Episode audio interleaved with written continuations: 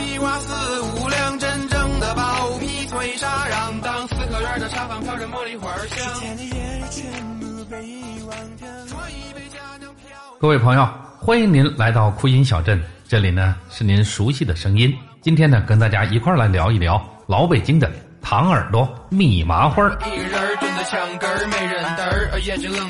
大家可能都觉得呢，这北京人是特别爱吃甜食，这个呢可能也是出了名儿的。那么甜味儿的北京小吃呢，包括像果子干儿啊、冰糖葫芦啊、糖卷果呀等等。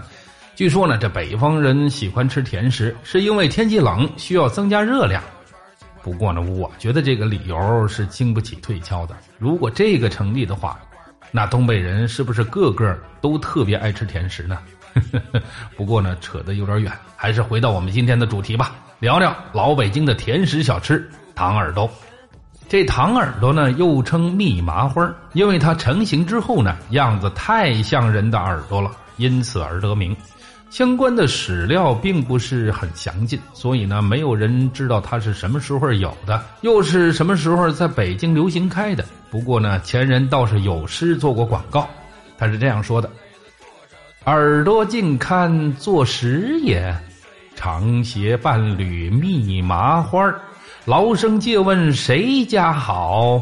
遥指前边儿某二八。”并注明说呢，这糖耳朵蜜麻花为清真教人所食品，其原料不外砂糖、面粉及小糖等。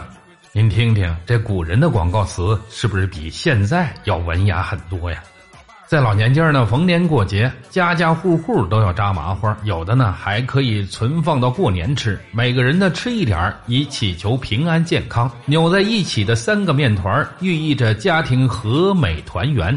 说到麻花的由来呢，还有这样一个小的传说：说呢，在很久以前，大营附近呢毒蝎横行，人们为了驱逐和诅咒这些毒蝎，每年的农历二月二，家家户户呢都要把面拉成条状，做成毒蝎的尾巴，把它呢给油炸之后才吃掉，这被称为咬蝎尾。久而久之，这种蝎尾就演化成了。今天的麻花，这个呢只是一个小小的传说，并不是史料记载的。说到这儿呢，可能有人问呢，这糖耳朵到底怎么制作呢？它分为制皮和面、下锅油炸以及浸糖等步骤，是不是您听着挺容易的？但是您自己动手制作的时候，那麻烦可就来了。比方说呢，这油炸的时候这火候不对不成，这浸糖的时候呢没有浸透还不成。看来呢，制作美食也是一门不小的学问呢。那在北京，除了蜜麻花之外呢，还有像什么芝麻麻花、馓子麻花、脆麻花等等。所以呢，《故都食物百咏》中有这样的诗句，他说呢：“麻花烧饼说都门，名色繁多滋饱吞，市口价廉随处有，一年四季日晨昏。”要真正说到制麻花的方法呢，前人已经将蜜麻花的原料讲得很清楚了。不过呢，制作它要用和好的发酵的面兑上碱，另外呢，再用一块面和上红糖。做的时候呢，将发酵的面分成两块，一块擀开之后呢，将红糖和好的面呢先铺到上边，然后再擀另一块发酵的面。铺在红糖上面，这样呢就形成了两层发酵面，中间一层糖面。然后呢，把这面用刀切成五厘米左右的长条，将这个长条呢一边给摁薄了，让它成为坡形。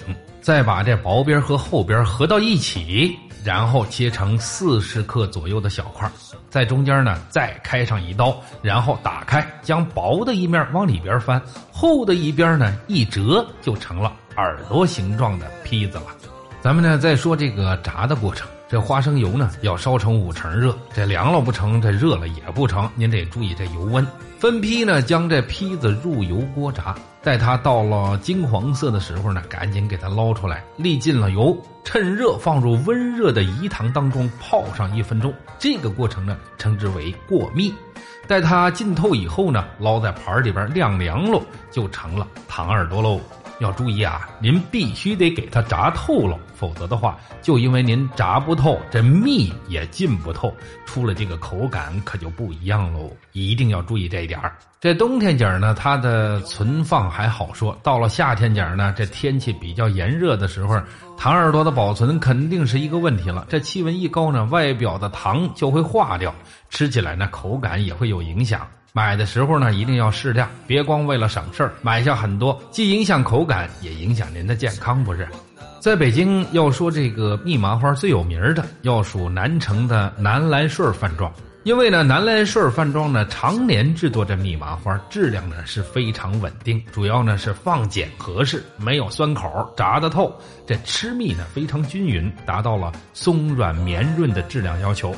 在一九九七年的时候呢，被评为了北京名小吃和中华名小吃的美誉。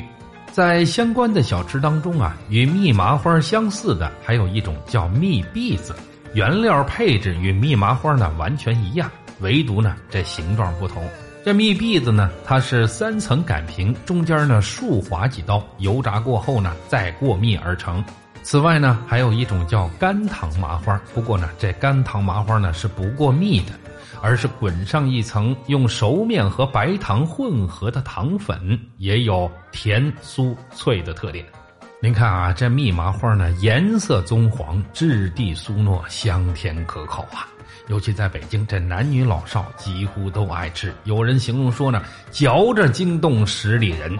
蜜麻花的营养成分呢，主要是碳水化合物、脂肪，还有蛋白质等等，属于呢高油脂类、高热量的食品。您呢一定不能多吃。当然了，一般的人群呢都可以吃，像这个孕妇啊、高血脂症啊、糖尿病患者啊，您就少吃这口吧，一定为您的健康要着想哦。